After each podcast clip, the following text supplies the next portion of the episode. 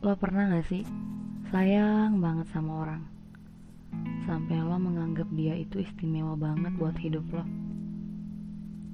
Lalu suatu hari lo akhirnya sadar Bahwa ternyata dia nggak nganggap lo sebagai orang terdekatnya Bahkan orang yang sangat istimewa Rasanya gimana?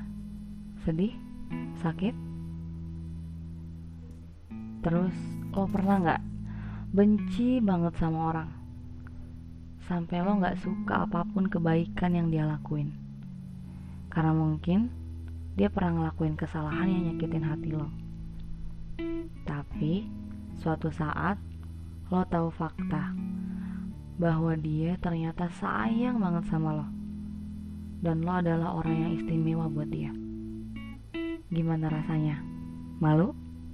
Atau nggak nyangka atau bahkan nggak peduli?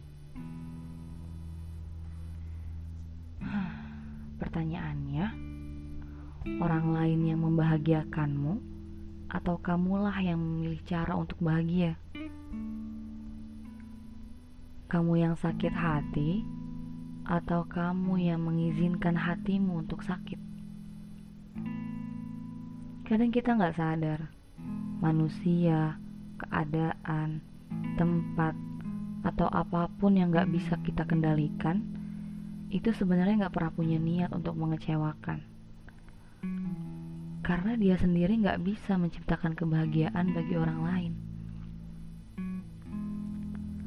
Kebahagiaan berasal dari diri sendiri itu bukan omong kosong, Bung.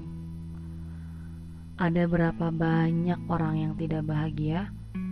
Meski hidupnya banyak kemudahan, kenikmatan, bahkan kemewahan. Ada berapa banyak manusia paling bahagia meski berbagai pelik menghujaninya. Ini realita kehidupan, bukan drama.